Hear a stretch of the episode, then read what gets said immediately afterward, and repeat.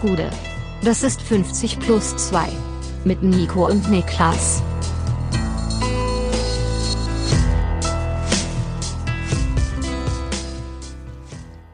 Gude! Bundesliga-Rückblick 50 plus 2, fünfter Spieltag und mir zugeschaltet ist der Mann, der euch jetzt hoffentlich präsentieren wird, wie er seine Zunge erwärmt vom Podcast.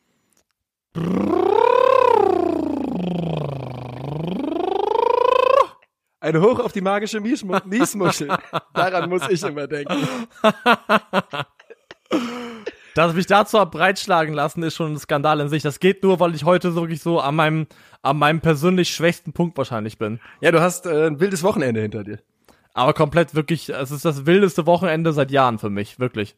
Und äh, man kann, glaube ich, ohne zu viel erzählen zu wollen, kann man sagen, du hast dich entschieden, deinen Heimataufenthalt um einen Tag zu verlängern, ähm, einfach um heute nicht Auto fahren zu müssen.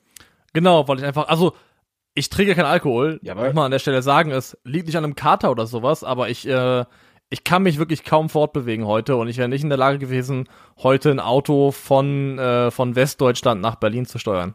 Ja, kann ich, ist, das ist in Ordnung, damit kann ich leben. Sag mal, habe ich dir schon erzählt, ähm, was ich, dass ich letztens, ähm, dass ich, sag mal, Chips gekauft habe? Habe ich dir die Story erzählt? Nee, die äh, Chips-Kauf-Story Okay, ist doch ähm, neu für mich. Okay, also ich war unterwegs, ne? Und ähm, ich trinke ja bin, schon. ich, bin, ich bin jetzt schon hooked, auf jeden Fall. Ich trinke ja schon. Und ähm, dann waren wir in einem, in einem Späti und haben davor ein Kaltgetränk zu uns genommen und dann habe ich eine Tüte Chips gekauft. Und ich bin eigentlich nicht mal so der übertriebene Chips-Typ, außer für, für scharfe Chips.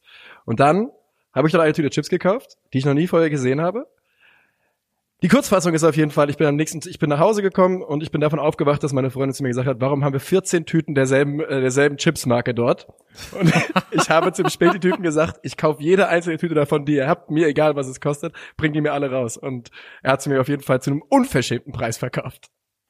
Unverschämt teuer oder günstig? Unverschämt teuer. Unverschämt teuer. Also äh, sind die Chips denn wenigstens gut? Ja, ich kann ja immer sagen, was es ist. Ne? Also das ist wahrscheinlich, da wird's vielen Leuten die Fußnägel hochrollen, wenn sie das nur hören. Es ist das ähm, Jalapeno Chili Cheese Inferno. Junge, bist du ein Ekel. Ja, ja, ja, gebe ich zu, gebe ich zu. Ähm, naja, auf jeden Fall habe ich davon jetzt sehr viele zu Hause und ich sag mal, im Nachhinein, sie sind nicht so gut, dass es die Anzahl der Tüten irgendwie rechtfertigen Okay, würde. also es wird ein langer Weg, die wegzuarbeiten, auf jeden Fall. Ich hoffe, es wird ein langer Weg, weil viel gefährlicher wäre es, wenn es ein kurzer Weg wäre und ich einfach jeden Tag eine Tüte davon esse, dann, ne, dann bin ich auf ganz dünnem Eis unterwegs. Wir machen auf jeden Fall den äh, zwei- 2022 Jalapeno Chili irgendwas Check und gucken noch, wie viele da sind. Ja, das machen wir. Was wir auch machen, ist über Bundesliga reden. Und äh, wir machen wieder Full Disclosure. Dank der ähm, neuen Anstoßzeiten, der 19.30 Anstoßzeit, läuft gerade live die zweite Halbzeit von Wolfsburg gegen Eintracht. Ähm, und ich hoffe einfach, dass es so bleibt, wie es gerade ist, weil sonst könntet ihr hier meine, Leine, meine Laune live verfallen sehen. Das will ja keiner. Und deshalb legen wir Ja, los. mit dem aber ich möchte Ja, ganz ja. kurz, ich möchte SSIO zitieren. Warte, warte, stopp, stopp, warte. Ähm, bevor wir über die äh, Bundesliga reden, reden wir nicht noch über die äh, Kreisliga C? Oh yes. Der deutsche Japstam, Niklas Levinson. Am Freitag gab es ein Comeback in den Regenbogenschnürsenkeln. Und wir haben uns ja so ein bisschen gefragt in der letzten Folge, wird er Minuten sehen? Und die Antwort ist, Alle fucking 90. Alle 90 Minuten. Das war kompletter Wahnsinn. Ich dachte wirklich, ich komme Position? dahin. Ja, das kommt noch dazu. In meinem Leben noch nicht ein einziges Mal gespielt. Rechtes Mittelfeld. Okay. Ich bin Linksfuß. Ich weiß nicht, ob der Trainer denkt, nur weil ich Karl bin, dass ich wie einen Robben spielen kann plötzlich. Äh, Aber äh, konnte ich auf jeden Fall nicht. Und Bist du zufrieden mit deiner Leistung? nee, äh, wir haben auch 1-0 verloren. Meine, meine zwei Highlights waren, ich habe eine, wirklich einen Keypass gespielt, der auch zu einer großen Chance geführt hat, wo ich sage, da könnte was draus werden, der war sehr schön. Ja. Und ich habe eine astreine gelbe Karte gesehen, weil ich erst einen weggeholzt habe und dann als ein Gegenspieler meinte, ey, was soll das? Ich den mit meiner Brust angerempelt habe und meinte, was willst du eigentlich von mir? Ah, das heißt, du hast richtig genossen, oder nicht? Ich habe richtig mich, ich habe meinen Körper in der Ewigkeit gesuhlt. Ah, und äh, hast du jetzt quasi jetzt schon FOMO, weil du ab jetzt ja wieder, weil du jetzt morgen wieder abreist? Bisschen schon. Ich habe wieder Blut geleckt auf jeden Fall. Andererseits kann ich halt auch wirklich gerade nicht normal eine Treppe hoch oder runter gehen. Und meine Waden tun so unbeschreiblich weh, dass ich froh bin, erstmal wieder ein bisschen Abstand zu haben. Ja, ja, kann ich nachvollziehen. Gratulation zum Comeback, sage ich da. 90 Ja. Minuten. danke, danke. Äh, gib mal, gib mal eine Kurzzusammenfassung, was hat der Coach dir danach zugeraunt? Äh, danke, dass du ausgeholfen hast. Kannst wieder gehen, geh zurück nach Berlin. Jo. Ja, das ist doch, das klingt doch gut. Okay, lass uns loslegen. Gerne. Das Freitagabendspiel. Hertha BSC gegen Gräuter Fürth. Unsere Tipps. Ich habe 1 zu 0 getippt. Du hast 3 zu 1 getippt. Das Spiel endet 2 zu 1 für Hertha BSC. Die Hertaner fahren den zweiten Sieg in Folge ein, spielen eine leicht veränderte Grundformation. Ähm, ich würde sagen, es war jetzt ein 3-3-2-2 von vorher 3-4-2-1. Und ähm, Kräuter Fürth geht aber in Führung durch einen Elfmeter, der in meinen Augen absolut verdient war, ne? Der geht in Ordnung, da müssen wir, glaube ich, gar nicht großartig diskutieren. Sefui kommt einfach zu spät und der ist absolut fein. Den macht natürlich dann äh, Branimir Gotha rein und ähm, dann dann hat so das Gefühl, Hertha hat dieses Tor so ein bisschen gebraucht, weil danach kommen sie mehr ins Spiel, oder wie hast du das gesehen? Auf jeden Fall, bis dahin äh, war das sehr, sehr schleppend. Es war auch in Summe wieder mal kein berauschendes Spiel. Ähm, aber dieses Tor hat Hertha auf jeden Fall so einen Push gegeben, auch die Hereinnahme von Eckelenkamp, äh, der ja auch dann eigentlich der entscheidende Akteur fast ja, war. Bei 100%. diesem Sieg äh, hat dann nochmal viel, viel neuen Wind reingebracht, auch auf eine Art und Weise, dass ich hinten raus trotzdem sagen würde, Hertha gewinnt das Spiel schon verdient. Finde ich auch. Ich habe es mir so zusammengefasst, äh, Hertha ist immer noch nicht Guardiola, wieder auch guter Satz von mir, aber Wille, Intensität und gegen Fürth einfach auch der individuelle Klassenunterschied. Da haben sie einfach eine Dynamik drüber entwickelt, ohne so 100% zu wissen, wie und was sie machen wollen. Ähm, hat das dann ganz gut funktioniert. Und ähm, ja, Eckelenkamp natürlich Traumdebüt. 87 Sekunden nach der Einwechslung macht er einen Ausgleich. Genau, und nach einem ruhenden Ball macht er den, was auch ähm, im Sinne des Spiels war, weil acht von 14 Abschlüssen der Hertha waren eben nach einem ruhenden Ball. Das sagt auch viel darüber aus, die Art und Weise, wie halt der Fußball war oder nicht war. Nämlich relativ wenig aus dem Spiel heraus und relativ viel eben über Standardsituationen, was ja auch der Inbegriff von einem Mittel ist, das Mannschaften äh, gerne ergreifen, die gerade nicht in ihrer allerbesten Phase stecken. Ey, irgendwie hat man so ein bisschen das Gefühl bei Hertha BSC mit so einem Trainer wie Paldada, du brauchst eine Krise, um daraus stark zu werden. Weißt du, der kann dich in der Krise, ist er der richtige Mann.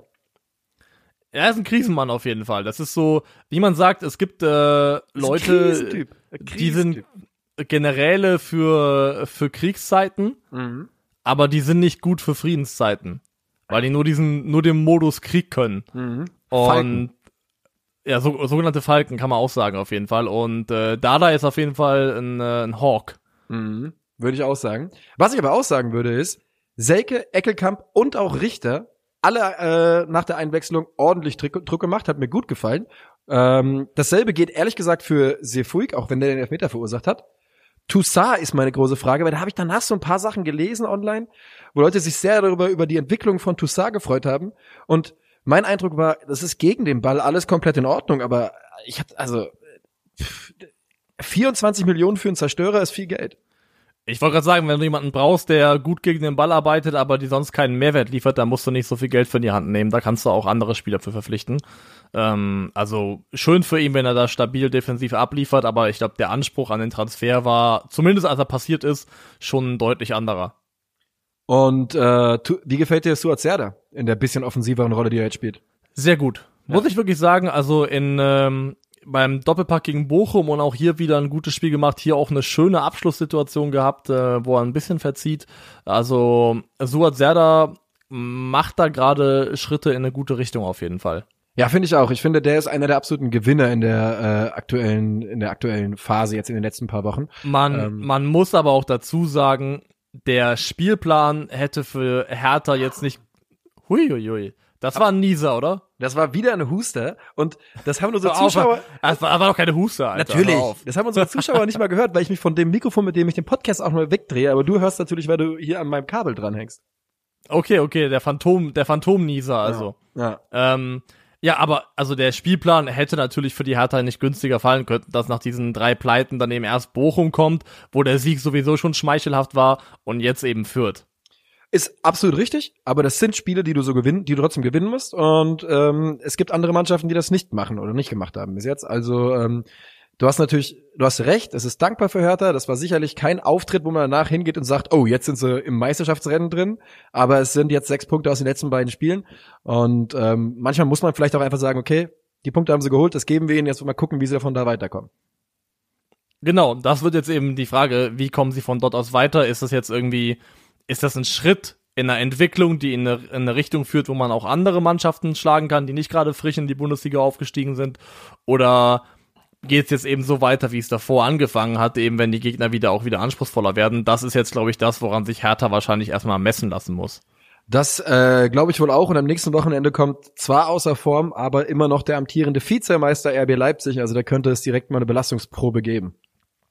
Ja, für beide Seiten auch dann wahrscheinlich ein sehr wichtiges Spiel. Also jetzt würde ich sogar, gerade jetzt sogar sagen, fast für Leipzig noch wichtiger als für Hertha. Ja, und jetzt so eine Mannschaft wie Hertha, die dann wirklich da mit Messer zwischen den Zähnen reinkommt und so, das könnte auch fies sein für Leipzig.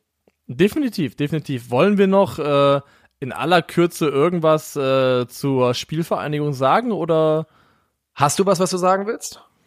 Ja, ich habe meine einzige Notiz ist, dass ich ja die äh, mir die Passqualität aufgeschrieben habe von einer Passquote von 68 Prozent.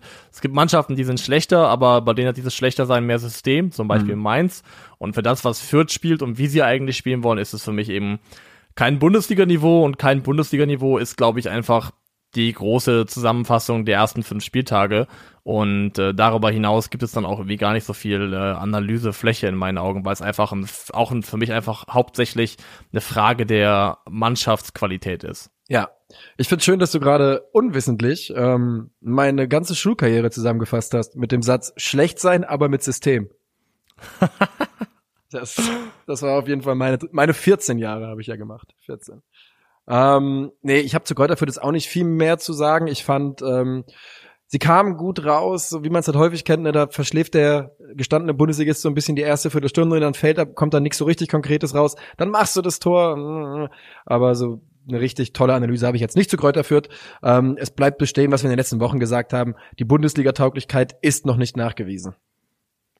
Ganz genau. Ähm, gehen wir jetzt zum Spiel, das Bundesliga tauglich war. Von denen gab es ja am Wochenende nicht so wahnsinnig viele, weiß ich nicht. Also ich habe eine Reihenfolge, habe ich ein bisschen. Du sagst nicht genau das Richtige. Es gab so viele dünne Spiele, dass ich die Reihenfolge, dass ich die ein bisschen gestreut habe und deswegen legen wir jetzt los mit Mainz gegen Freiburg. Du hattest getippt, lieber Niklas, 1 zu 1. Das Spiel endet 0 zu 0. Das ist nicht schlecht. Besser ist nur, wenn man nur 0 getippt hat. So wie ich. Ähm, Da hatten wir also beide den richtigen Riecher. Ähm, und ja, das Spiel war einfach ein 0 zu 0. Das war einfach nur 0 zu 0. Und Dominic Kor war der beste Spieler auf dem Feld.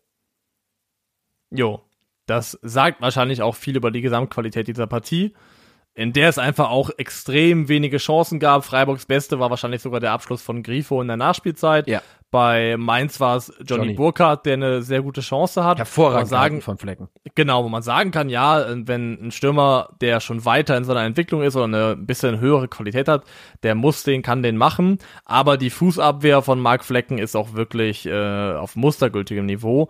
Und zu dem guten Mann habe ich mir auch notiert, äh, Achtung, erwartete Tore minus reingelassene Tore plus 0,56.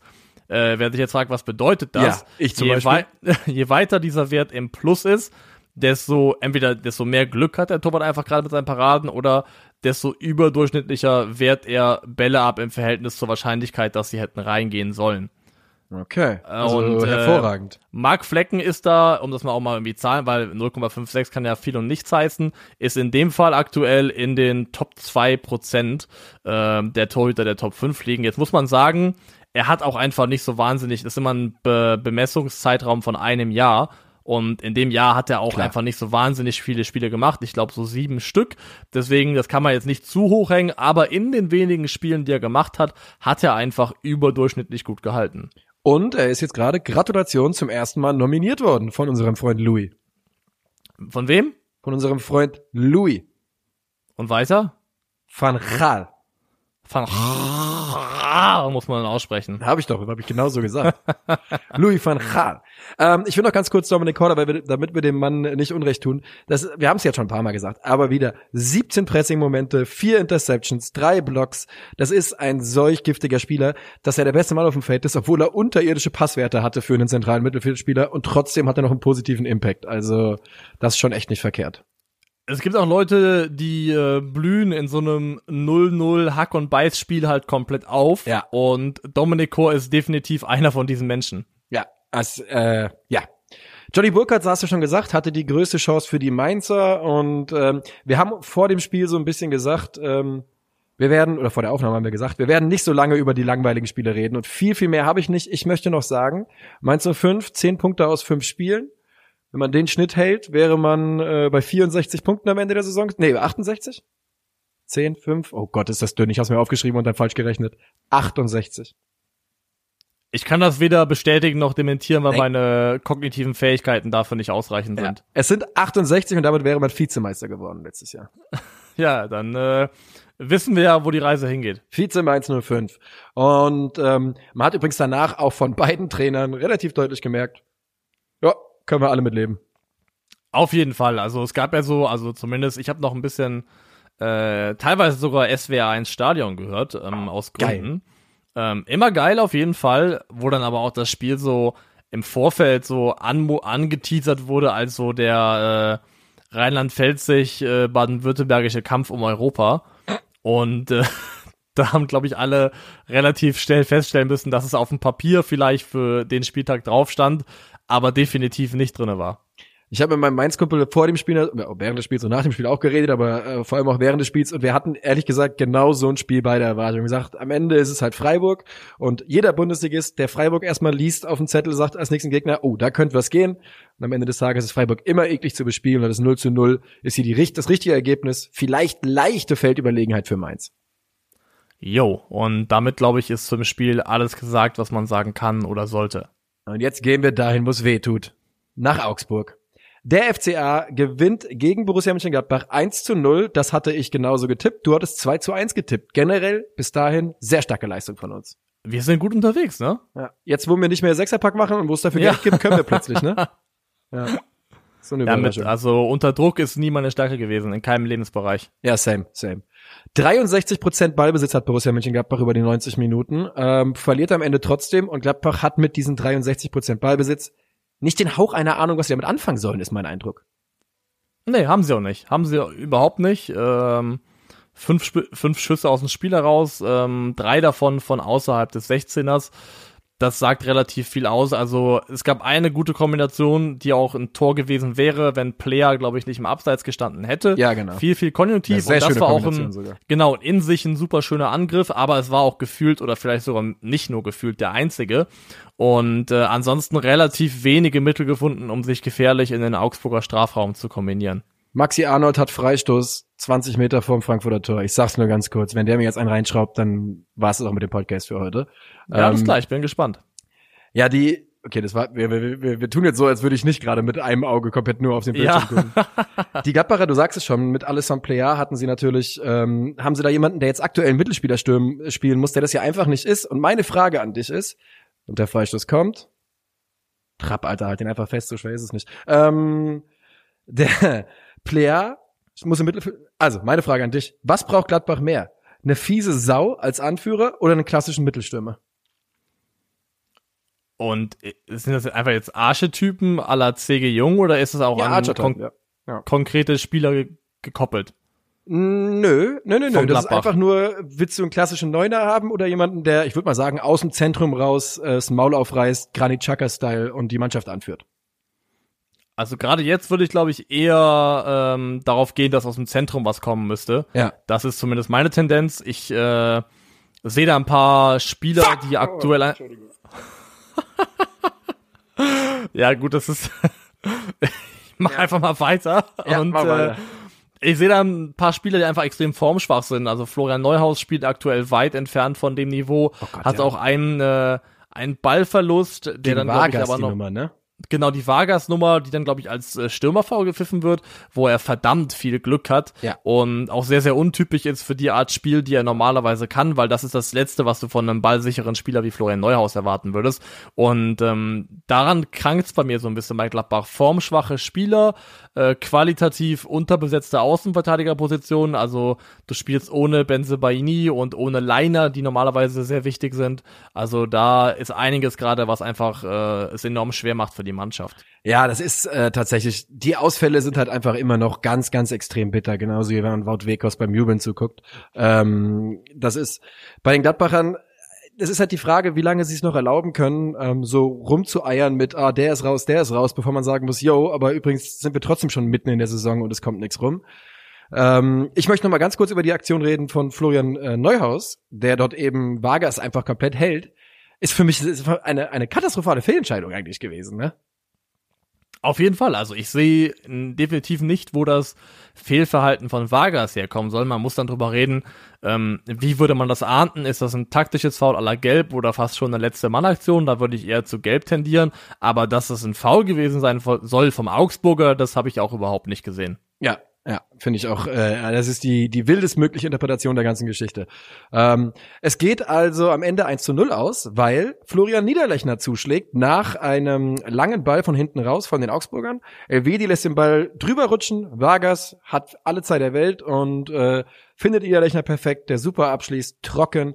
Erster Schuss aufs Tor von beiden Mannschaften, glaube ich, zu dem Zeitpunkt. Ja.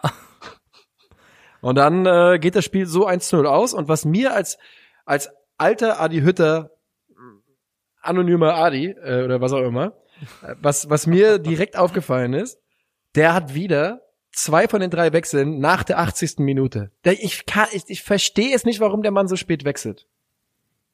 Das ist so, es gibt diesen, es gibt so ein paar Trainer, die haben das einfach äh, in sich, dass diese späten Wechsel. Mhm. Und äh, Adi Hütter scheint einer davon zu sein. Aber ja, es wäre ein Spiel gewesen, wo es auf jeden Fall angebracht gewesen wäre, deutlich früher mal einzugreifen, um einen neuen Impuls zu geben. Ähm, ansonsten finde ich auch, dass, also der Angriff von Augsburg war dann tatsächlich auch für diesen einen Angriff zumindest blitzsauber gespielt. Es ist Glück, Glück dabei, dass der äh, Leo spielt den Ball, glaube ich, in die Spitze. Ja, ähm, dass der durchrutscht, das ist auch ein Fehler von El Elvedi, aber ja. in der Gesamtkonstellation von der Art und Weise, wie es gespielt war, war es dann eigentlich auch ganz ansehnlich. Ich finde, Niklas Dorsch hat ein gutes Spiel gemacht. Ich würde fast argumentieren, sein Bestes bisher für Augsburg hat viel ähm, kaputt gemacht und gestört im Gladbacher Spiel. Nach vorne war es jetzt nicht so berauschend, aber das war ordentlich, vor allem im defensiven Aspekt her. Und die letzte Erkenntnis, die ich beizutragen habe, ist, dass Augsburg immer nur dann punktet, wenn die gegnerische Mannschaft kein Tor schießt die, ich meine, daran haben sie ja im Idealfall auch einen Anteil. Genau, also klar, wenn du in, äh, in drei von fünf Spielen zu null spielst, hast du da irgendwas auch zumindest in der Defensive richtig gemacht. Die andere Sache ist, dass du in den beiden anderen Spielen vier geschluckt hast, aber ähm, für die drei Spiele gilt es und das ist Augsburg gelungen und da muss man auch sagen jetzt, bei aller Unattraktivität des Fußballs sind jetzt fünf Punkte aus fünf Spielen, wo auch schon anspruchsvolle Gegner dabei waren, wie eben unter anderem zumindest auf dem Papier Gladbach und Bayer Leverkusen ist dann auch irgendwo wieder in Ordnung. Finde ich auch. Ähm, immerhin haben die schon einen Sieg, anders als andere Mannschaften, die man hier live beobachten kann. So. Ähm, ich habe eigentlich nichts mehr zum Spiel ich, ich, ich merke und ich sehe auch in sozialen Medien, ich habe, wir haben ja unsere, unsere Zehen, unsere kombinierten 20 Zehen, haben wir ja genau genug, haben wir ja in den, in den Twitter-Pools von jedem Bundesliga-Verein hat einer von uns ein C drin. Und ähm, ich merke bei Gladbach Stimmung. Stimmung gegen Adi Hütter. Die äh, überrascht mich nicht und kann ich, also ich kann es bis zu einem gewissen Grad auch verstehen. Und äh, das Adi Hütter hat in dem Fall Glück, dass er in einem Verein arbeitet, der so ruhig und besonnen agiert und wo jemand mit Max Eber sitzt, der nicht bekannt dafür ist, einen, äh, schnell, schnell die Hand am Trigger zu haben. Aber, also, es muss jetzt schon kurzfristig in irgendeiner Form Erfolg her, auf jeden Fall. Und die Frage auch da wieder, wie ich halt eben schon mal versucht habe zu stellen, ist, wie viel Kredit hat man wirklich, wenn es einfach nicht anfängt zu laufen bei Gladbach, ne? Äh, am nächsten Wochenende kommt jetzt die andere Borussia. Das undankbar. Oh shit. Danach kommt Wolfsburg. Oh shit. Und am achten Spieltag haben sie dann äh, den VfB Stuttgart. So. Oh shit. So, ja, also da ist, da ist schon das Potenzial dafür da, dass man sich bald nach zweistelligen Spieltagen irgendwie mal im Kreis umguckt und sagt, Leute, was hier eigentlich los? Äh, Schalke im Gladbach-Kostüm. Hm. Mhm. Ohne Haaland wärt ihr S04, haben heute, glaube ich, Leute gesehen. Wenn ich das richtig verstanden habe. Ähm, aber, also, natürlich, wir haben ja schon drüber gesprochen, es gibt ja die sogenannte Adi-Hütter Timeline. Ja. Und äh, da ist man eventuell sogar noch im Rahmen. Es gibt immer noch diese Hoffnung, basiert, basierend auf dem, was man schon gesehen hat, dass es irgendwann dieses Turning Point Spiel gibt. Und Ja. sich danach was ändert. Ähm, aber es darf nicht mehr in allzu ferner Zukunft liegen. So ist es, so ist es. Ähm, ich bin, es tut mir leid, dass ich so, ich, mich macht das wahnsinnig, dass jetzt wirklich das Eintrachtspiel so spät ist, aber für uns war ganz klar, wir müssen jetzt aufnehmen, weil äh, Niklas ist kaum noch, eine, ein Auge ist eh schon zu, ich bin auch gut müde und ähm, wir mussten jetzt quasi feuern. Und deswegen kann ich aber zum Glück die Abwehrfehler von der Eintracht nur so halb nebenher beobachten und das ist, glaube ich, besser so. Spiel 4? Spiel 4. Und hier nehmen wir jetzt Arminia Bielefeld gegen die TSG Hoffenheim. Ich tippe 2 zu 0 für die Arminia. Du tippst 0 zu 1. Auswärtssieg für die TSG. Realistisch ist 0 zu 0. Ja. Mein Take. Bielefeld muss nach 15 Minuten 2-0 führen, mindestens. Agree. Hoffenheim müsste diese zwei Tore im Verlaufe des Spiels aufgeholt haben und das Spiel muss 2-2 ausgehen. Agree ebenfalls. da ist eigentlich äh, alles gesagt. Ist Alles wirklich gesagt. so, aber. Ja.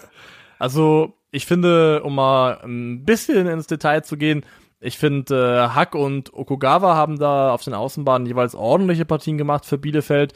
Ähm, beide, glaube ich, mit vier abgeschlossenen Dribblings. Robin Hack hat, glaube ich, auch den Pfostenschuss.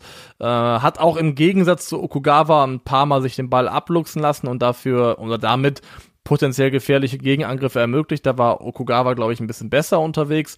Aber grundsätzlich vom Ansatz her vielversprechend. Du hast es gesagt, nach einer Viertelstunde kann Bielefeld mindestens zwei Treffer auf dem Konto haben.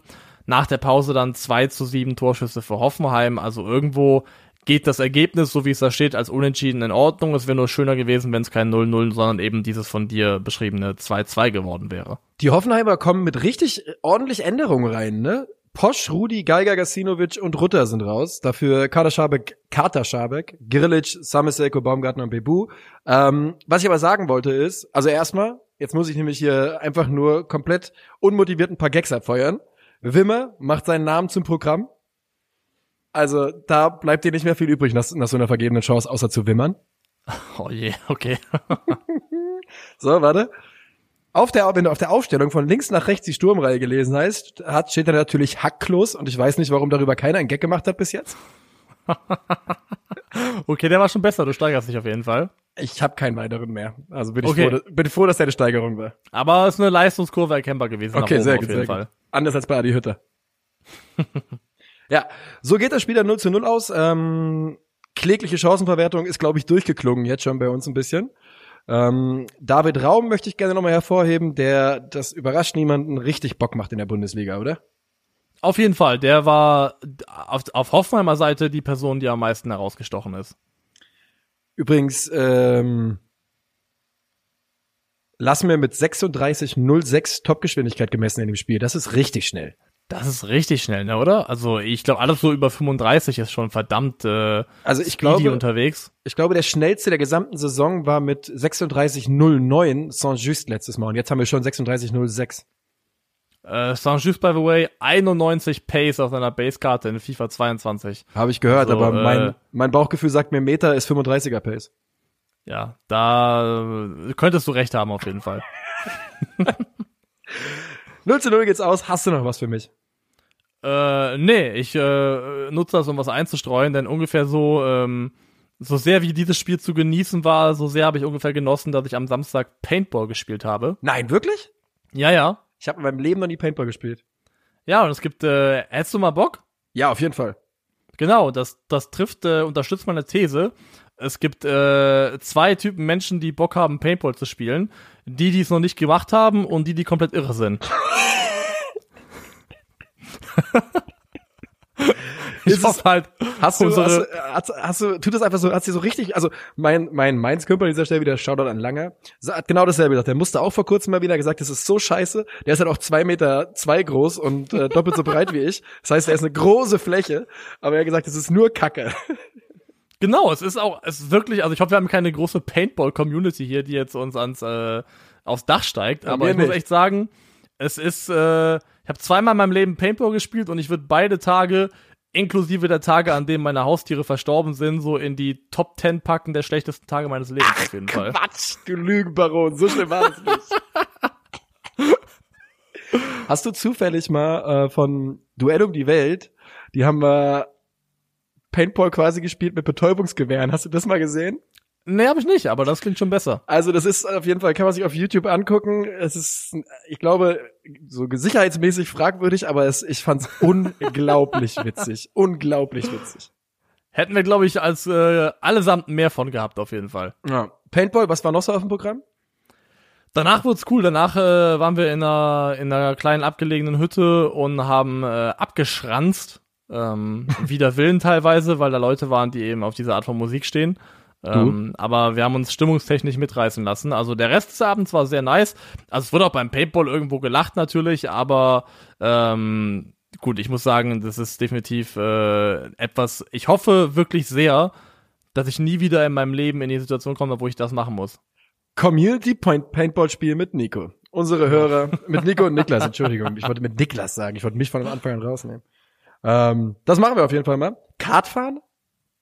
Wie ist das Hasse ich dich? auch. Ja. Hasse ich komplett. Ja, ja, nee, es gibt genau zwei Arten von Menschen, solche wie du und solche, die ein bisschen mehr Geschmack haben bei solchen, bei solchen Aktivitäten. Komm, wir reden wieder über Fußball, glaube ich. Kartfahren ist geil. Okay, ähm, ja, was bleibt übrig am Samstag ist Bayern gegen Bochum 7 zu 0. Ich tippe 5-0, du tippst 3-0. Wir hätten addieren können und wären wären näher dran gewesen. Die Jo. Bayern schrauben Bochum auseinander. Sané, Kimmich, Gnabry, Lewandowski, Kimmich, Choupo-Moting, ein Eigentor. Und alles, was ich zu sagen habe, ist peinlich. Robert Lewandowski, Farmers, Farmer League Scorer, macht nur ein Tor gegen Bochum. Jo, das ist äh, der klassische Stat-Paddler wieder am Start gewesen, auf jeden Fall. Mhm. Ähm, nee, also, ich weiß nicht, ob man jetzt bei einem 7-0-Sieg für die Bayern hier großartig in die Analyse gehen muss, nach Nein. dem Motto, äh, wer hat da was gemacht. Im Endeffekt, es freut mich vor allem für Leroy Sané, dass er gerade dabei ist, seinen Groove so richtig wiederzufinden, hat ein sehr gutes Spiel gemacht. Äh, Shoutout an das äh, Bayern Oktoberfest-Trikot, das absolutes Boss-Trikot ist. Auf jeden. Das ist richtig, richtig schön. Absolutes Premium-Produkt, feiere ich auf jeden Fall hart. Ja. Aber ansonsten, also jetzt hier irgendwie tief reinzusteigen, ist, glaube ich, äh, komplett verfehlt. Ja, da, da kommst du ja auch nirgendwo hin. Ähm, man kann vielleicht darüber ein paar, man könnte ein paar einzelne Spieler rausheben. Leroy Sané zum Beispiel, der jetzt sehr, sehr schön geantwortet hat auf die doch zu, in Phasen hässliche Kritik und Pfeifkonzerte. Ähm, ja, Kimmich hat einen Doppelpack gemacht, yay. Genau. Und äh, ich sage deswegen Mikroebene nein, nein, Makroebene ja, ja. Und äh, Okay. auf der Makroebene geht es für mich darum, ähm, das finde ich jetzt spannend. Was glaubst du, jetzt die Saison nicht mit eingerechnet, letzte fünf Saisons, wie oft haben die Bayern in den letzten fünf Saisons äh, Spiele gewonnen mit mindestens vier Toren oder mehr Unterschied? Also Ah, ich dachte, ich dachte, du gehst jetzt noch viel höher und sagst jetzt mit sechs Toren, mit sieben Toren, dann wäre ich näher dran gekommen. Weil mit vier, das wird, das wird, das wird jetzt richtig schlimm für die Bundesliga sein, die Statistik. Okay, warte. Sagen wir mal, im Schnitt machen sie das. Boah. Also ich möchte von dir den Satz hören, alle so und so viele Spiele gewinnen die Bayern. Ja, ja, warte mit. mal, ich mach's anders. Äh, jetzt sag mal, sag mal ganz kurz, wie viele Jahre willst du wissen? Ich habe das mal ausgerechnet für die letzten fünf Saisons Fünf. und auch verglichen tatsächlich mit den anderen Top-Ligen. Okay, dann sage ich einfach folgendermaßen, jedes 3, Komma irgendwas das Spiel machen sie das und deswegen gebe ich eine Gatte 50. Jetzt, ja gut, wir und ich ich hab mal an der, an der dieses- 3, an der 3, Komma irgendwas. Ist erstmal ist immer so ein kleiner Buzzkill, wenn jemand äh, niedriger ansetzt, als dann die eigentliche Antwort ist. Aber es wären 5,1 Spiele. Alle 5,1 Spiele in den letzten fünf Jahren haben die Bayern mit, im Schnitt also, mit vier Toren oder mehr Unterschied Ja, das gewonnen. ist ja trotzdem Wahnsinn. ja Danach trotzdem kommt Wahnsinn. die, Ehrlich die gesagt, es Ehrlich gesagt, äh, ehrlich gesagt, das, was ich gerade gemacht habe, finde ich, zeigt die Situation der Bundesliga noch viel deutlicher als die Statistik, weil hättest du mir gesagt, dass sie das jedes zweite Spiel machen, hätte ich auch gesagt, ja, ja, na, passt schon, macht schon Sinn. Ja, Ja. passt schon, ja, ungefähr kommt hin, ne? ja, die Bayern sind einfach, die einfach zu gut für die Liga. Was soll man da, was soll man da groß rumreden? Das ist einfach, die spielen in ihrer eigenen Liga. Hau den Ra Ja, Entschuldigung. Ja, die spielen in ihrer eigenen Liga da und ähm, fielen da Bochum 7 zu, zu 0 weg und ich schwöre, das ist ja das, was wir schon letztes Jahr ein paar Mal gesagt haben. Mach diesen. Ist das ein schlechter Pass? Ach du Scheiße. Wenn du da, du gehst halt nach, nach, nach München fahren, ist der Buskill der Bundesliga. Du fährst dahin, kriegst immer auf den Sack, du wirst nur zerlegt und es geht nur darum, dass dein, dein Trainer und deine Betreuer auf dem Rückweg die Scherben aufsammeln, damit wir uns einfach nur sagen können, hier, das war München, das ist scheißegal. Nächste Woche ist wieder normale Bundesliga. So ungefähr. Es gibt Ausnahmen, kleine Ausnahmen, wie der erste FC Köln, die sich da ja ein äh, 3-2 erstritten haben, aber auch noch in der Phase, wo diese Mannschaft noch nicht so gefestigt wirk wirkte. aber jetzt gerade sieht's halt wieder original so aus, als ob die Bayern wirklich, wenn sie Bock drauf haben, mindestens mal irgendwie zwölf von 17 anderen Mannschaften äh, genauso abschlachten können oder ähnlich, wie es gerade mit Bochum passiert ist. Ja, finde ich auch. Genau so fühlt sich's an. Wenn sie, wenn die ernst machen, dann zerstören die dich halt. Und ähm, Und ich, ich sag nicht, dass die Bundesliga eine Farmers League ist. Ich glaube das nicht. Ähm, aber Ich auch der nicht. Verein, der nun mal am meisten wahrgenommen wird, ähm, auch im Ausland, jetzt kann man drüber streiten, ob einem das interessieren muss oder nicht. Wahrscheinlich eher nicht sogar. Aber es ist nicht verwunderlich, dass dieser Stereotyp existiert, wenn die meisten Leute nur Bayern mitkriegen und dann eben genau Ja. solche Ergebnisse in der Frequenz sehen. Ja. Dann ist, äh, wenn du den Schluss als außenstehender Beobachter, der es nur so oberflächlich verfolgt, ziehst, kann ich dir nicht mal gar, gar nicht mal so krass böse sein. Und das, was mir gerade aufgefallen ist, Niklas, ist, dass ich ähm, auf jeden Fall mein Ladegerät am Laptop drin hatte gerade.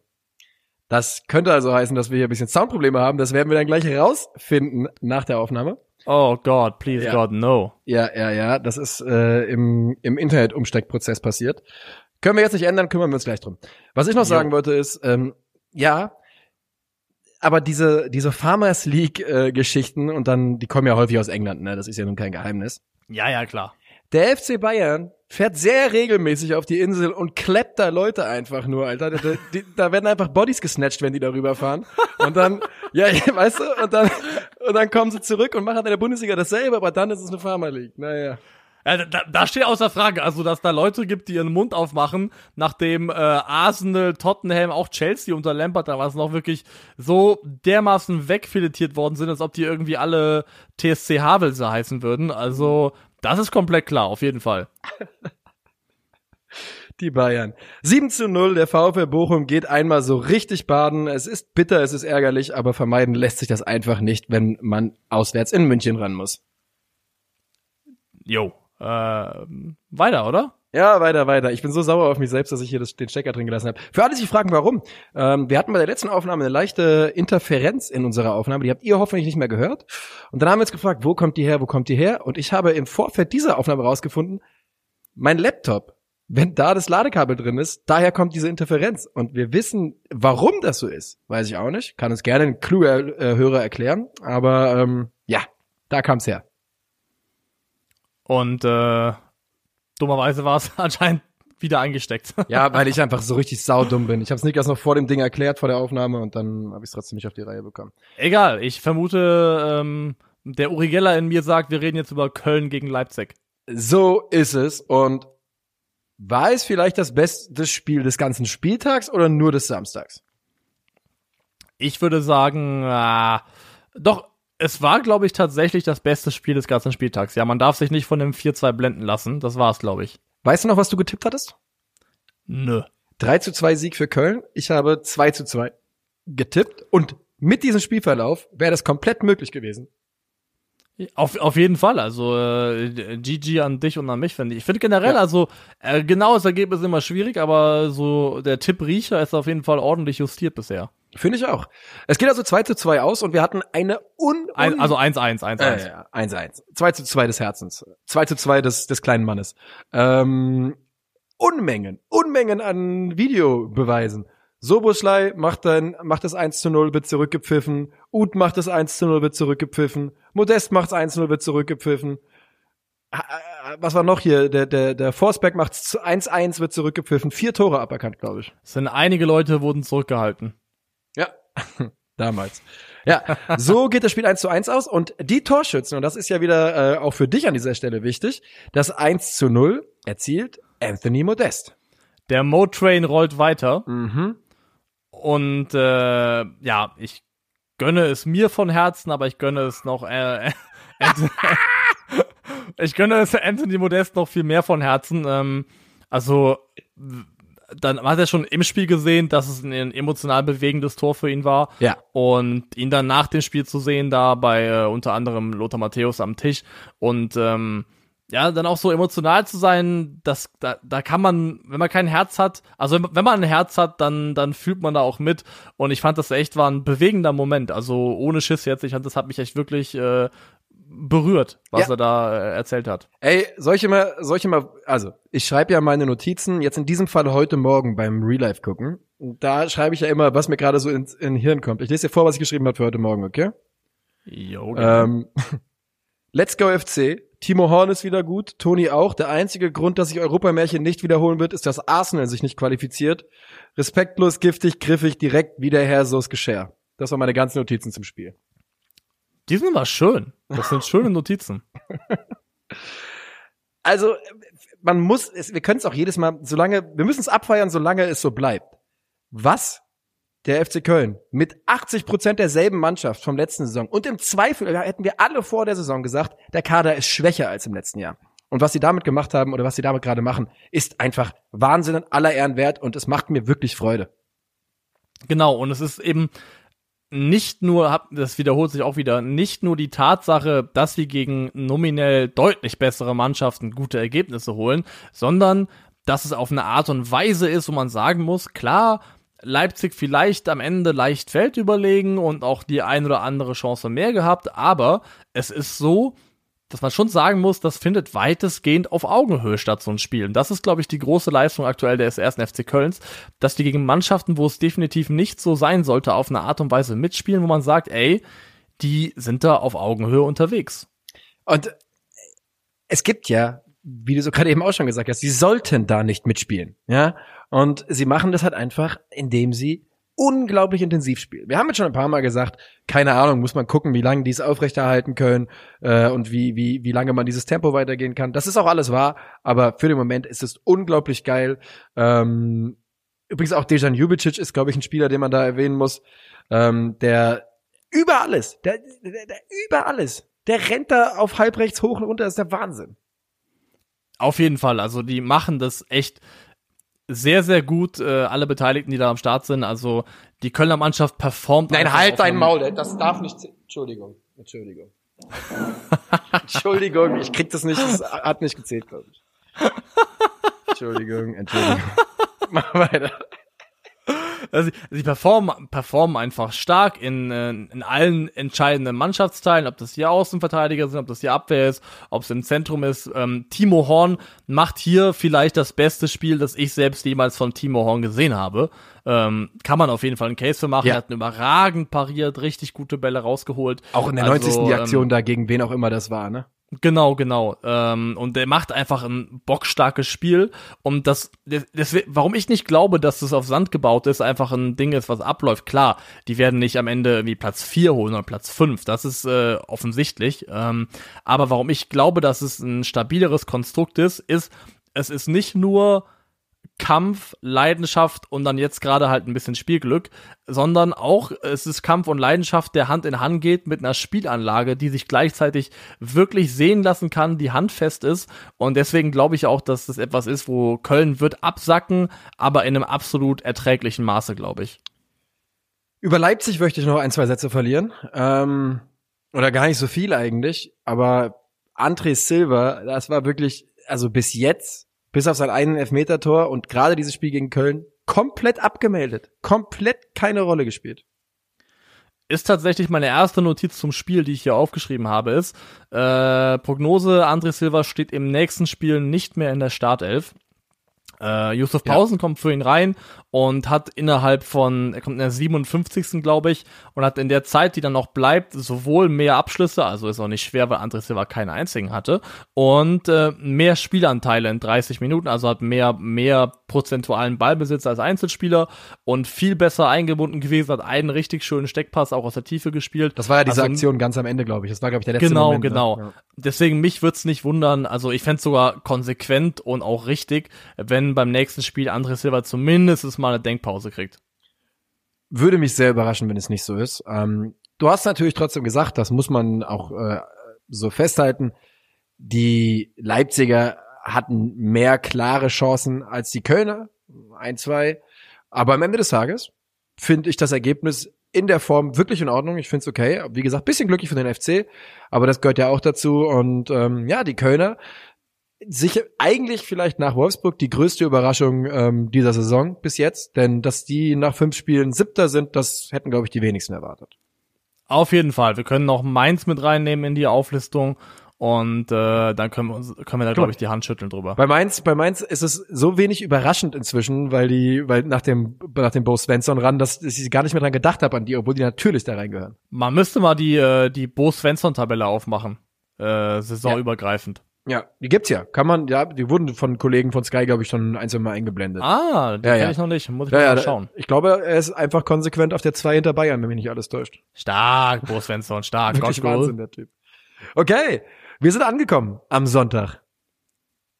Am Heiligen Sonntag, ja. VfB Stuttgart gegen Bayern 04 Leverkusen. Ich tippe 1 zu 4 für Leverkusen, du tippst 1 zu 2 für Leverkusen. Das Spiel endet 1 zu 3 für Leverkusen. Yep, yep. Frage an dich, ist Leverkusen die unterhaltsamste Mannschaft der Bundesliga? Ah, ich finde, na, nein. Oder sagen wir so, die, die teilen sich den Titel mit Borussia Dortmund, glaube ich. Das war ohne Witz 100% die Antwort, die ich erwartet habe. Ja, dann äh, ist es schön, dass wir uns schon so gut kennen, dass du meine Antworten antizipieren kannst. Ehrlich gesagt, das ist die Ähm. einzige richtige Antwort. Ich hätte, also du hättest jetzt, du hättest, ich hätte gedacht, dass du sagst wahrscheinlich ja und Dortmund Zweiter, aber ich kann auch damit leben. Okay, okay, ja, also jemand anderes bietet sich nicht an. Die Bayern sind einfach zu souverän, weil dazu, dass eine Mannschaft unterhaltsam ist, gehört ja auch Dramatik, äh, Spannungskurve auf und ab und dafür sind die Bayern einfach zu gut und deswegen finde ich so, wenn es um reinen Unterhaltungswert geht, sind es aktuell einfach Leverkusen und Dortmund. Du hattest letzte Woche Kai Havertz als Vorspeise bezeichnet. Das ähm, Ja. ist natürlich unglaublich Respekt. Nein, natürlich nicht. Das ist absolut in Ordnung. Aber der Hauptgang, der sollte gut gewürzt sein und äh, steig doch einfach mal in den Sattel und red ein bisschen über Florian Wirtz. Masterclass. Absolute Masterclass. Der Typ ist im Mai 18 Jahre alt geworden. so und ähm, tritt mit einem Selbstverständnis auf, das absolut wild ist.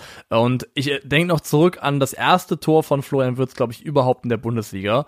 Da hat dieser Rotzlöffel sich die Finger in den Mund geschoben und die Lippen so auseinandergezogen und die Zunge rausgestreckt.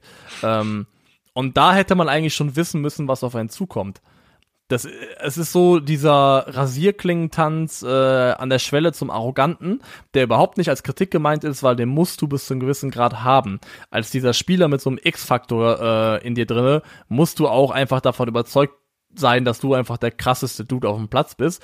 Und das merkt man bei Florian Wirtz, ohne dass es jetzt total überheblich ist, äh, in seinem Spiel einfach in allen Momenten. Der ist so in sich ruhend und das ist in der Entscheidungsfindung dann auch so gut. Der Typ macht so, trifft so wenige falsche Entscheidungen. Der hat ein Timing dafür, wann der Ball weg von seinem Fuß muss. Der hat ein Auge für Mitspieler. Der hat eine äh, Konsequenz in seinem Abschluss, ein Vertrauen in seinem Abschluss, wie bei dem Tor, was er da macht. Das ist einfach nur zum Genießen. Dem Typ zuzusehen, ist aktuell äh, Top drei Sachen, die du so an einem Wochenende wahrscheinlich Ja. machen kannst. Also ich möchte auch wirklich nochmal die, die ein, zwei Aktionen ganz gesondert rausheben. Die erste ist natürlich die Vorlage auf Patrick Schick. Bei dem Tempo, wie er den Ball da über, äh, ist es Sosa, den er, den er, der Hops nimmt? Ja, Je Jesus Christ, Alter, was für eine Alter. Aktion. Da, äh, bei dem Tempo den so rüber zu machen, auf voller Fahrt runterzunehmen und einfach weiterzugehen und dann genau Schick zu finden, brillant, brillant. Und vor dem 3 zu 1, ähm, hat er schon zwei, drei Mal Konter eingeleitet, die zu nichts geführt haben. Und da hast du wirklich das Gefühl gehabt, ich erober den Ball selbst, jetzt gehe ich auch selbst. Und weißt du was, DRB, schön, dass du mitläufst, ich schieb mir auch selbst rein. Ganz genau das. Genau das ist es nämlich. Also dieses äh, einfach, der Junge weiß, hat einfach ein Gefühl für Fußball, was du bis zu einem gewissen Grad auch nur, also kannst du nur bedingt lernen. Das ist einfach da. Ja. Das ist jetzt schon, sehe ich da so, so ein bisschen Big Game Mentality auch. Dieses Gefühl, dass er jetzt schon manchmal für sich entscheidet, ja, weißt du was, ähm, wenn ihr es nicht macht, mache ich's. Manchmal muss es so sein. Da sieht man also viel, viel Gutes und ich glaube, die, die, die, ja, die Takes, die hast du ja auch schon mal leise anformuliert, wie gesagt, ähm, wird's größer Harvards, die ähm, werden wir, glaube ich, noch ein, zwei Mal hören in den nächsten Wochen und Monaten. Auf jeden Fall, also wo man am Anfang noch meinte, ja, ruhig bleiben, jetzt nicht zu früh hier die Vergleiche an, ansetzen. Ähm, wir nähern uns dem Bereich, wo ich sagen würde, nach der Saison können wir mal drüber reden, ob, äh, ob wir da nicht schon mit gutem Gewissen einfach ganz normal drüber quatschen können, weil die Scorer-Punkte, die er gerade auch sammelt, absolut Wahnsinn. Und ähm, was dann noch über das Mitball hinzukommt, ist, dass er einfach auch gut mitarbeitet. Der hat irgendwie, ich habe mal nachgeschaut, ähm, 6,78 Pressures per 90 im offensiven Drittel, also macht richtig gut Druck auch vorne, hat ja auch, das, das Tor fällt ja auch durch eine schöne Balleroberung von ihm letztendlich. Ja. Das heißt, er arbeitet auch gut gegen den Ball, hat das super verinnerlicht, ist da also auch ein sehr moderner Offensivspieler. Also es, ich kann mir aktuell einfach kaum ein besseres Gesamtpaket vorstellen. Das Einzige ist, lustigerweise sehe ich bei ihm eine ähnliche Problematik, die ich bei Kai Havertz manchmal so ein bisschen sehe, ist, ich bin mir noch nicht tausend Prozent sicher, was seine zukünftige Position ist. Ja, ich glaube aber, er ist, äh, der Kai Havertz ist ja schon ein Schlacks, ne? Ja. Der ist ja schon lang. Ja. Und Knapp 1,90. Wirtz ist nicht so groß, oder? Ja. Nee, nee, Wirtz ist kleiner, aber, und er ist ja auch dynamisch, aber er ist jetzt nicht reiner Flügelspieler dynamisch, da wäre er auch verschenkt. Genau, deswegen, ich glaube, da, also durch seinen anderen Körper wird auch keiner auf die Idee kommen zu sagen, der muss nicht Sturmspitze oder was auch immer. Deswegen, ich glaube, so offensiver Achter, äh, halber Achter, halber Zehner, das ist, glaube ich, schon so die Position, auf der man ihn langfristig sehen wird. Ja.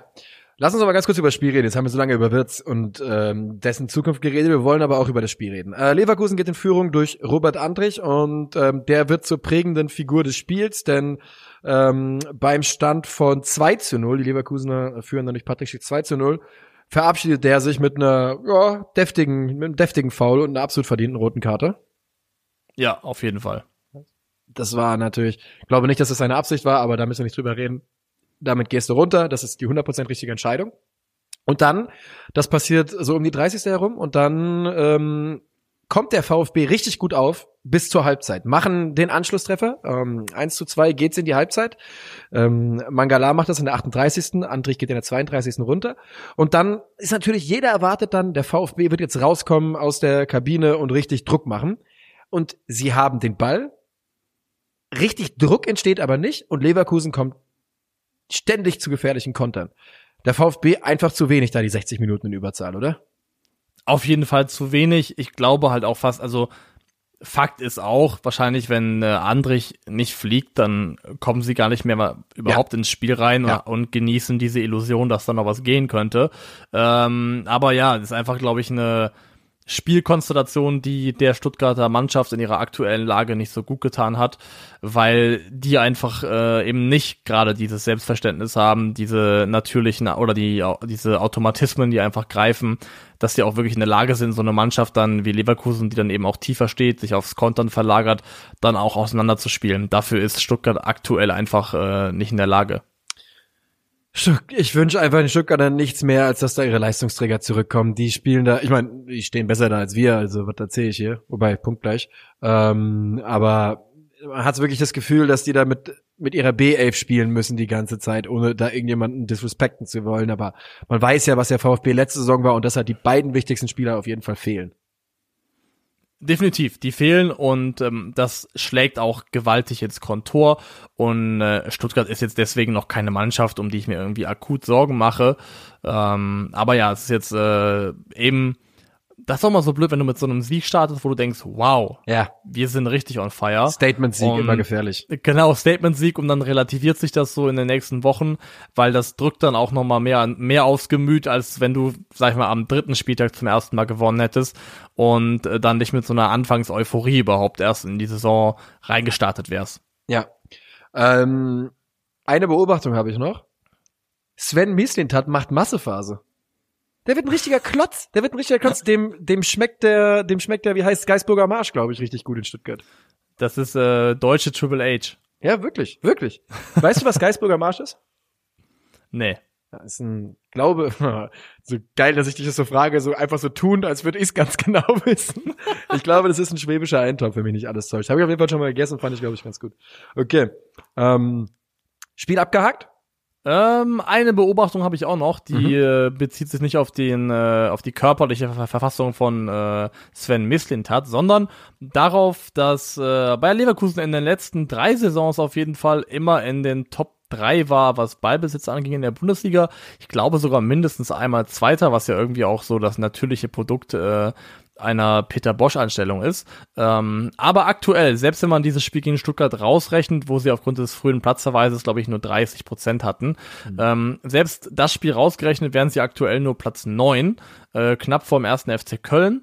Und das finde ich ganz spannend, weil das so ein bisschen aussieht nach so einer Abkehr von einer Art zu spielen, die zumindest vorher äh, relativ selbstverständlich für Leverkusen in ein paar, paar Jahren war und auch so Teil fast von der Identität geworden ist. Und ähm, das ist so eine Sache, wo ich sage, es ist noch zu früh, um daraus jetzt einen ganz großen Trend abzulesen, aber da würde ich zumindest gerne nochmal in zehn Spielen drauf gucken und schauen, äh, wie sich das bis dahin weiterentwickelt hat. Ja, interessant. Den Leverkusener Weg verlassen sie so, so ein bisschen. Ähm, weißt du, wie Leverkusen seinen Namen bekommen hat? Ja, äh, ist eine witzige Geschichte. Es gab da einen Mann, der hieß Karl Leverkus. Oh. Und äh, der, der war der Namensgeber für die Stadt. Das ist Wahnsinn. Das ist Wahnsinn. Das ist eine gute Geschichte. Ähm, schön, dass wir die mal hier untergebracht haben. Okay, let's go. Dortmund gegen Union. Du hast getippt 3 zu 1 Sieg für Dortmund. Ich habe getippt 2 zu 0 Sieg für Dortmund. Und die Wahrheit ist natürlich, und das hätten wir auch wissen können, der BVB ist immer für mehr als ein Gegentor gut. Ähm, 4 zu 2 endet es. Und ich weiß gar nicht, wo ich anfangen soll bei dem Spiel. Ich habe schon wieder so viele Haaland-Takes. Willst du einfach mal anfangen? Äh, kann ich machen. Dann halte ich mich mal von Haaland so ein bisschen weg zumindest. Ja, so viele Takes Ähm, jetzt auch wieder nicht. Also mach einfach, mach, leg mal los. Ja, meine erste Notiz bezieht sich eher auf den Haaland des kleinen Mannes und der heißt Thomas Meunier. Mhm.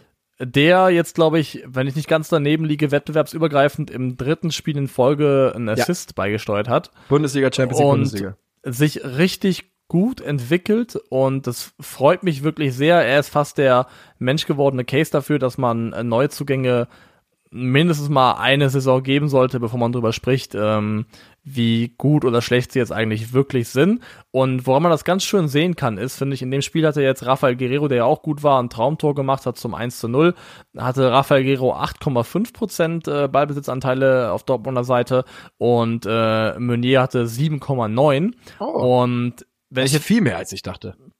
Jo, und das war halt, es gab mal eine Phase, letztes Jahr auch vor allem, wo Guerrero fast in allermeisten Spielen doppelt Ja. so viel den Ball hatte als Thomas Meunier, wo du richtig gemerkt hast, die Dortmunder Mannschaft traut Meunier einfach auch nicht zu, dass er was Gutes mit dem Ball macht und das Spiel hat so einen ganz klaren Linksdrall gehabt und das hat sich diese Saison echt schon in den Spielen, die er jetzt dabei war, am Anfang hat er ja gefehlt, glaube ich, Corona-bedingt, Ja. wirklich schon äh, relativiert und sieht deutlich ausgewogener aus. Ja, finde ich auch. Ich habe auch mir relativ ähnliches aufgeschrieben. Ich finde halt, der wirkt immer noch manchmal so, als hätten sie ihm die Knie falsch rum angeschraubt oder sowas. Der wirkt manchmal noch so ein bisschen fehl am Platz, aber du hast komplett recht. Drei Scorerpunkte in drei Spielen in Folge. Ähm, und nicht nur das, immer wieder gefährliche Situationen, die er, die er einleitet. Und das bringt mich zu einem, zu dem Punkt, den ersten über Haaland, den ich machen wollte. Sag mal, wirkt er nur auf mich viel kopfballgefährlicher als in der letzten Saison? Nee, tut er nicht. Er hat anscheinend entschieden, ich bin noch nicht krass genug. Und macht das jetzt auch per Kopf. Äh, Ich mache jetzt auch im zweiten Stock noch. Ja, sehr, sehr gut auf jeden Fall, ja. Ja, ähm, der Vollständigkeitshalber wollen wir das natürlich sagen. Du ähm, hast gerade eben angesprochen, Rafael Guerrero macht das 1-0, Erling Haaland macht das 2-0, Marvin Friedrich macht per Eigentor das 3-0, dann Kruse per Elfmeter, Vogelsammer und Erling Haaland nochmal. Und jetzt arbeiten wir die Tore mal ganz kurz ab, zumindest in Teilen. Rafael Guerrero, meine Frage an dich, wenn es einen ähm, Koeffizienten geben würde, der quasi Tore und davon Traumtore berechnet, wäre Guerrero da weit vorne? Sehr weit vorne, sehr Ist weit so, vorne. oder? Ja, es ist äh, Wahnsinn, was die Art, die Art Tore, die er macht, ist wirklich Wahnsinn. Ja. Okay, das war das erste, was ich besprechen wollte. Dann Kopfball-Tor Haaland haben wir besprochen. Dann möchte ich über das letzte Tor von Haaland reden. Eingeleitet von Mats Hummels, 50 Meter Pass von Mats Hummels und dann Volley Tornado-Flankenlupfer von ähm, Erling Braut Haaland. Also man muss der Vollständigkeit halber, glaube ich, auch Lute mit reinnehmen, aber das nimmt dem Tor einfach nichts weg. Das ist äh, überragend. Also Lute das ist, bewegt hat, sich seltsam, ist meine Notiz. Wieder gut. die hätte man sich auch äh, gestern über mich aufschreiben können auf dem Dancefloor auf jeden Fall. Ey, oh, ähm, das müssen wir noch kurz ansprechen beim FCA-Spiel. Äh, André Hans Rabona. Junge, Junge, Junge. Das ist wirklich der, das ist der Inbegriff von ich gehe in den Club und denk mir, ich kann einen Moonwalk machen. Das war so geil. Vor allem, weil da gibt's wirklich die Szene, wo sein Bein hinter seinem anderen Bein ist und jedes Körperteil von ihm ist in der Luft und er fällt nach hinten und der Ball ist nicht getroffen. Ey, okay, und noch ein Punkt. Besiktas gegen äh, BVB, das 2 zu 0. Da gibt's eine sauseltsame Kameraeinstellung und ich, ich bin mir nicht sicher, ob das passiert ist, A, ob es nur ich gesehen habe und es eine, eine Message von irgendwelchen Aliens an mich war oder ob das die breite äh, Öffentlichkeit auch gesehen hat. Und deswegen will ich jetzt hier rausposaunen und die Leute fragen, ob sie es auch gesehen haben. Nach dem 2 zu 0 zeigen sie den Jubel vom BVB und plötzlich zoomt die Kamera brutal weit raus und zoomt auf die Ersatzbank vom BVB und dort chestbumpt eine Person eine andere und die andere Person fliegt einfach nur weg. Zwei Meter nach hinten, landet auf dem Arsch und ich weiß nicht, wer es war, weil es auch einfach so ein 50 Meter Zoom war, aber hat das irgendjemand außer mir gesehen? Bitte tweetet mich an, lasst es mich wissen. Also ich habe es nicht gesehen. Meine Frage wäre eher, welche Alien-Botschaft würdest du dahinter vermuten? Es ist soweit. Das ist, also ich, ich weiß dann, worum es geht. Das ist ein Sleeper. Ähm, ne, ich weiß es nicht. Ich wollte einfach nur wissen, ob es jemand gesehen hat. So, zurück zu BVB gegen Union. Ähm, die Dortmunder machen es sich natürlich einfach selbst brutal schwer. Die führen 3-0 und dann Elfmeter Standard und plötzlich ist Union im Spiel, in dem sie vorher nicht so richtig drin waren. Aber das ist ja auch so äh, die Dortmunder Symptomatik in der aktuellen Saison auf jeden Fall. This is the Ähm, way. The Way of und das, was halt spannend wird, ist, wenn Leverkusen hat schon ein Stück weit dazugezählt, aber ist ja noch nicht aller, aller, aller oberstes Regal. Ähm, was mit Dortmund passiert, wenn es, wenn Gegner kommen wie Bayern in der Liga, äh, anderen sehe ich da aktuell jetzt auch nicht, vielleicht noch Wolfsburg mit Abstrichen, oder wenn es in der Champions League perspektivisch mal gegen Mannschaften geht, ähm, die dann auch eher zum allerhöchsten Segment zählen, ob das dann nicht auf eine andere Art und Weise bestraft wird. Ja, ähm, das ist wirklich, also die Defensivreihe ist auf jeden Fall das ganz, ganz große Sorgenkind. Die Unioner, ja, ne, wenn man auf die Expected Goals schaut, wie immer, dann sind die Unioner damit 1,81 zu 0,99 äh, deutlich vorne. Aber die Wahrheit ist auch, man kann Expected Goals einfach nicht berechnen, wenn Haaland auf dem Feld ist oder Guerrero, weil die machen halt einfach auch Tore, die nicht expected sind. Genau das, genau das, ja. Also die Notiz habe ich tatsächlich auch. Ähm, das Ergebnis verzerrt fast ein wenig, weil Union eben trotz der geringen Spielanteile wirklich gut mit drin war, te teilweise vor allem hinten raus nach dem 3-0, als man schon dachte, das Ding ist durch. Aber ja, du sagst es eben, das macht ja eben auch eine Spitzenmannschaft aus, dass sie aus Chancen, die eigentlich keine sind, die Tore dann so rausholt. Die äh, Unioner haben ja auch Pech, also Pech ist halt einfach abseits, aber die liegen natürlich fast nach 53 Sekunden 1 nur vorne, ne? Und dann müssen wir mal gucken, wie das Spiel dann läuft, aber ja. So geht es am Ende 4 zu 2 aus für die Dortmunder, die ähm, ja damit sich auch in dieser Saison wieder auf die auf die Fahne schreiben können, dass sie eine der besten Offensiven haben in dieser äh, in der Liga. Ähm, nur um es mal kurz ins Verhältnis zu setzen. Die Bayern haben 20 Tore aus fünf Spielen gemacht, ganz normal. Der BVB hat 17 Tore gemacht, Leverkusen 15 und sonst ist noch niemand zweistellig. Ja, das, Sonst ist noch äh, niemand zweistellig nach fünf Spielen. Das also spricht spricht auch gegen die Offensiven der anderen Mannschaft bis zu einem gewissen Grad, aber sagt auch einiges aus über die äh, die Wettbewerbsverhältnisse. So ist es und äh, Dortmund übrigens, es ist wirklich die, da, da brauchst du wirklich nur aufs Torverhältnis gucken, jede einzelne Saison und du weißt schon alles, 17 zu 11. Ähm, Borussia Mönchengladbach auf dem Abstiegsplatz hat zwei Gegentore weniger kassiert. Aber ich find's okay, das ist halt macht den Unterhaltungswert von Borussia Dortmund aktuell aus. Ja. Und ähm, wenn das ist ja nicht ausgeschlossen, wenn die das unter Kontrolle kriegen, sagen wir mal diesen Schnitt von zwei Gegentoren zumindest mal gedrosselt auf vielleicht eins, dann äh, who knows? Also aktuell würde ich zumindest sagen, klar, Wolfsburg ist gerade jetzt noch faktisch vor ihnen mit dem Punkt von heute, aber also wenn wir unsere kleinen Hoffnungen irgendwo reinsetzen wollen, dann wahrscheinlich am ehesten in Borussia Dortmund. Glaube ich auch, im Borussia Dortmund mit Erling Braut Haaland, der, wie äh, wöchentlich festgestellt werden muss, absolut unglaublich ist. Einfach absolut unglaublich. Ja, definitiv.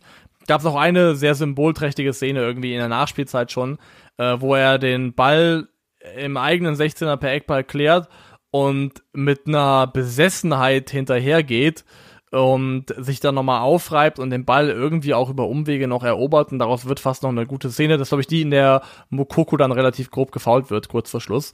Ähm, wo ich denke, also es ist vollkommen wahnsinnig. Der Typ macht zwei Tore, von denen eins absolutes Freak-Goal ist. Ja. Und die führen 4-2 in der 93. Und da geht er wie ein Besessener an den Ball hinterher. Ey, und danach macht er ja auch noch fast diesen Volley-Hacke eingeflogen. Absolute Spinnertor. Ähm, Ja, Wahnsinn, Wahnsinn. Und man, es, ja, ne, wir haben einfach keine Superlative mehr. Setzt euch einfach hin, schneidet euch an und guckt Haaland zu. Es ist der Wahnsinn, der Typ. Und äh, übrigens, was du gerade gesagt hast, diese Szene, dass man ihn in der 90. dann nochmal sprinten sieht, das passiert ja relativ regelmäßig. Und da gibt's auch ein schönes Video, das ging gerade auf Twitter viral, wie er Leon Goretzka umreißt. Hast du das gesehen bei Konter, in der Konterabsicherung? Nee, habe ich nicht gesehen. Überragend. ähm, die Bayern sind im Konter. Das heißt, Haal, äh, das heißt, Haaland geht nach hinten, um zu verteidigen, im Vollsprint und äh, überholt Goretzka. Goretzka versucht ihn festzuhalten. Haaland greift ihm an die Schulter und reißt ihn einfach mit einem Stiffarm quasi, reißt ihn einfach nur um, schmeißt ihn hinter sich auf den Boden und rennt halt Vollsprint weiter. geht schon, geht schon. Ist auch ein schönes Duell, Goretzka gegen Haaland. Ja, aber da hat sogar unser äh, Muskelmann äh, keine Chance aktuell gegen Erling Braut. Okay, Niklas, letztes Spiel. Here we are. Bist du ready? Emotionale, emotionale Reise. Ihr habt ja gerade eben schon ein bisschen mitbekommen. Eintracht Frankfurt und äh, Wolfsburg. Wolfsburg zu Hause, also WOP gegen die SGE. Ich tippe 1 zu 2 Auswärtssieg. Du tippst 2 zu 1 Heimsieg. Vom Spielverlauf warst du näher dran. Das Spiel endet 1 zu 1. Ähm,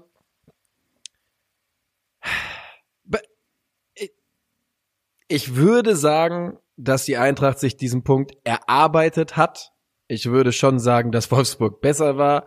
Ähm, ich fand, bis zum, bis zum 1-0 war die erste Halbzeit schwierig anzugucken.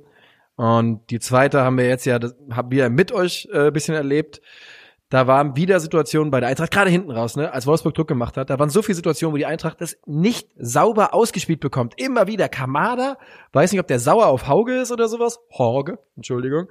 Ähm, gibt ihm der Ball dann nicht. Borre bringt, dem, bringt den Ball nicht ganz, äh, den, den Seitenwechsel nicht an. Da gab es solche Situationen. Am Ende ähm, macht Wekos das 1, 1 zu 1 nach Lammers Tor und mein Eindruck ist, wir müssen damit zufrieden sein als Eintracht Frankfurt. Ja, auf jeden Fall. Also Frankfurt ist in einer Situation, wo man mehr braucht, aber das ändert nichts daran, dass man die erste Mannschaft ist, die jetzt zumindest dem bis dato noch Tabellenführer ungeschlagenen erst die ersten Punkte weggeholt hat. Jetzt nicht mehr. Entthront haben wir sie. Entthront habt ihr sie und äh, damit muss man leben können. Es gab positive Aspekte, allen voran eben äh, dass Sam Lammers offenbar trifft. Das ist, glaube ich, sehr, sehr gut, dass man äh, jetzt schon relativ früh anfangen kann, ein gewisses Vertrauen in ihn zu haben, weil das Zwei Tor Tore ist in auch, drei Spielen. das ist nicht so schlecht. Und das Tor heute war auch wirklich ein, oder das Tor am Sonntag gegen Wolfsburg war auch ein anspruchsvolles, den so zu nehmen und da so neben den Pfosten zu setzen, ist auch gar nicht so einfach. Also das sah schon mal sehr positiv aus und ebenso positiv für mich zumindest, dass äh, die ganze Viererkette plus die zwei defensiven Mittelfeldspieler gelb gesehen haben. Das spricht zumindest mal für eine äh, engagierte Leistung. Ja, das stimmt, aber was auch da wieder der Fall ist, und das leider zieht sich auch schon durch in dieser Saison, ähm, das 1 zu 1 fällt nämlich, nachdem die Eintracht den Ball nicht rausbekommt. Ähm, Befreiungsschlag land, landet 10 Meter vorm 16er beim Gegner. Ne? Und dann machst, du's, machst du den Gegner stärker, als du es vielleicht haben willst in der Position. Aber ja, Kamada ist bei mir auch negativ aufgefallen, irgendwie mit einfach unglücklichen Entscheidungen, Ja. mal am Ball getreten, technische Unsauberkeiten, die man von ihm normalerweise auch so nicht kennt. Also das war ein eher schwaches Spiel. Jetzt kamen Hauge und Lindström von der Bank. Was sagst du dazu, dass äh, man Boré da auf über Außen kommen lässt? Ja, äh, ja, also ich finde es jetzt nicht komplett schlimm, weil er hat auf jeden Fall Tempo und ist ein Spieler, der das auch machen kann. Ähm, und ich fand sogar, dass er heute ein, zwei Situationen hatte, genau wie Kamada übrigens, wo er einfach die falsche Entscheidung trifft. Und wenn er die richtige trifft, dann ist das eine gute Leistung. Er ist aber ganz klar auch für diese Position geholt worden. Das muss man, das, dessen muss man sich bewusst sein. Und dass er im Zuge der Rotation dann auch auf dem Flügel auftauchen würde, ähm, überrascht mich jetzt nicht. Äh, das finde ich also nicht schlimm. Und wie gesagt, es ist einfach bei der Eintracht Abstimmungsprobleme. Das ist, wir haben es schon letzte Woche gesagt, es ist immer noch dasselbe Problem. Ähm, es sind so viele verheißungsvolle Situationen, hat man selbst im Keim erstickt, nicht mal unbedingt wegen guter Defensivarbeit der Wolfsburger, sondern einfach am eigenen Unvermögen gescheitert. Und jetzt klinge ich wie eine gottverdammte Ge Gebetsmühle und es regt mich auch wirklich ein bisschen auf, aber die Wahrheit ist, ich glaube ganz fest daran, dass das bald einklickt und dann wollen wir mal sehen, wie schnell wir Meister werden. Das äh, Ja. Kann ich so kann ich so stehen lassen. Ich glaube, Wolfsburg kann damit gut leben mit dem Ergebnis. Es ist auch fair, finde ich irgendwo, dass jetzt nicht im fünften Spiel wieder die Münze auf Seiten des VfL gelandet ist, weil da waren ja auch im Vorfeld schon Spiele dabei, wo man sagen kann, okay, das sind Kann-Siege, aber definitiv keine Muss-Siege, die Wolfsburg da geholt hat. Ähm, bleibt halt bestehen, dass sie ein unheimlich stabiles Konstrukt haben. Und da hat sich bis heute auch nichts dran geändert. Ich finde positiv, äh, wie Gila Vogie sich äh, anscheinend wieder zurück in die Mannschaft arbeitet. Ich glaube natürlich auch bedingt durch die Verletzung von Ja. Schlager, klar. Ja. Aber er hat heute eine Szene gehabt, wo er den Ball, glaube ich, blockt und dann so demonstrativ so, ähm, als ob er gerade den inneren Super Saiyajin beschwören würde, so breitbeinig mal kurz ausatmet. Und das hat für mich so eine gute Energie gehabt auf jeden Fall. Also Ja, es wirkt ja schon so, als ob er unzufrieden war und auch so ein bisschen gehadert hat. Und das sieht man auf dem Platz gerade jetzt zumindest nicht. Der wird heute auch ganz besonders angezündet gewesen sein gegen Glasner. Davon kann man aber ausgehen. Ja. Sehr gutes, äh, guter Einwand auf jeden Fall. Das könnte damit zu tun gehabt haben. Ja, ähm, wie gesagt, ich glaube, dass die man hat bei der Eintracht einfach, es fehlt immer noch an so ein paar, an so ein paar Stellschrauben und der und der Trainer wird daran weiter drehen und äh, ich habe darüber mit Ilja in Sektion Radioverbot gesprochen, hat er auch gemeint, äh, Glasner hat letztens im Interview gesagt, ich habe immer schlechter angefangen, als meine Vorgänger aufgehört haben und ich habe immer besser aufgehört, als meine Vorgänger äh, waren. Das ist einfach auch ein stabiles Quote für sich. Also mal dahingestellt, ob es jetzt so kommt, aber der Satz an sich ist stark. Ey, Glasner liefert under the radar mehr als jeder andere Bundesliga-Trainer. Hatte ich auch nicht auf dem Schirm, bevor, bevor ich ihn jetzt wegen der Eintracht regelmäßig gesehen habe. Der hat eine Trockenheit, in der der Sprüche die ganze Zeit rausballert. Das ist wirklich ganz hervorragend. Guter Mann, guter Mann. Ich muss, apropos guter Mann, ich muss sagen, ich war ein bisschen, äh, also äh, traurig, aber auch äh, äh, eifersüchtig, dass äh, ich bei Sektion Radioverbot featuring Ilya Benig nicht dabei sein konnte. Also ich meine, der einzige, also das klingt jetzt furchtbar, aber der Grund, warum ich Ilja angefragt habe, war ja zuallererst mal, dass du nicht in, in Town warst. Ähm, Ja. Weil da haben wir uns überlegt, wer, wer sind die, die besten Leute, die wir im Roster haben und dann war natürlich Ilja nicht fern. Äh, überragend auf jeden Fall. Also das kann man an dieser Stelle nochmal empfehlen für jeden, der es noch nicht gemacht hat, gerne. Definitiv, definitiv. Haben wir noch was außer der 11. Spieltags? Äh, also von meiner Seite aus nicht, glaube ich. Also ich glaube, elfte Spieltags ist jetzt, glaube ich, äh, der angebrachte nächste Schritt. Und dann schicken wir dich ins Bett, oder? Dann schicken wir mich erstmal packen und dann ins Bett, ja. Wie viel Uhr willst du morgen losfahren? Boah, ich habe äh, meinen Mietwagen soll ich um 8.30 Uhr abholen. Ähm, Pain. das, also ich weiß einfach jetzt schon, da, dass der morgige Tag extrem äh, bescheiden wird. Okay, schön, dass ich erstmal Pain schreie, bis mir eingefallen ist, dass ich um 8.30 Uhr einfach auf dem Weg ins Studio bin, auf jeden Fall. also, ist jetzt nicht so, dass ich bis um 11 Uhr schlafe. Naja, schade, schade.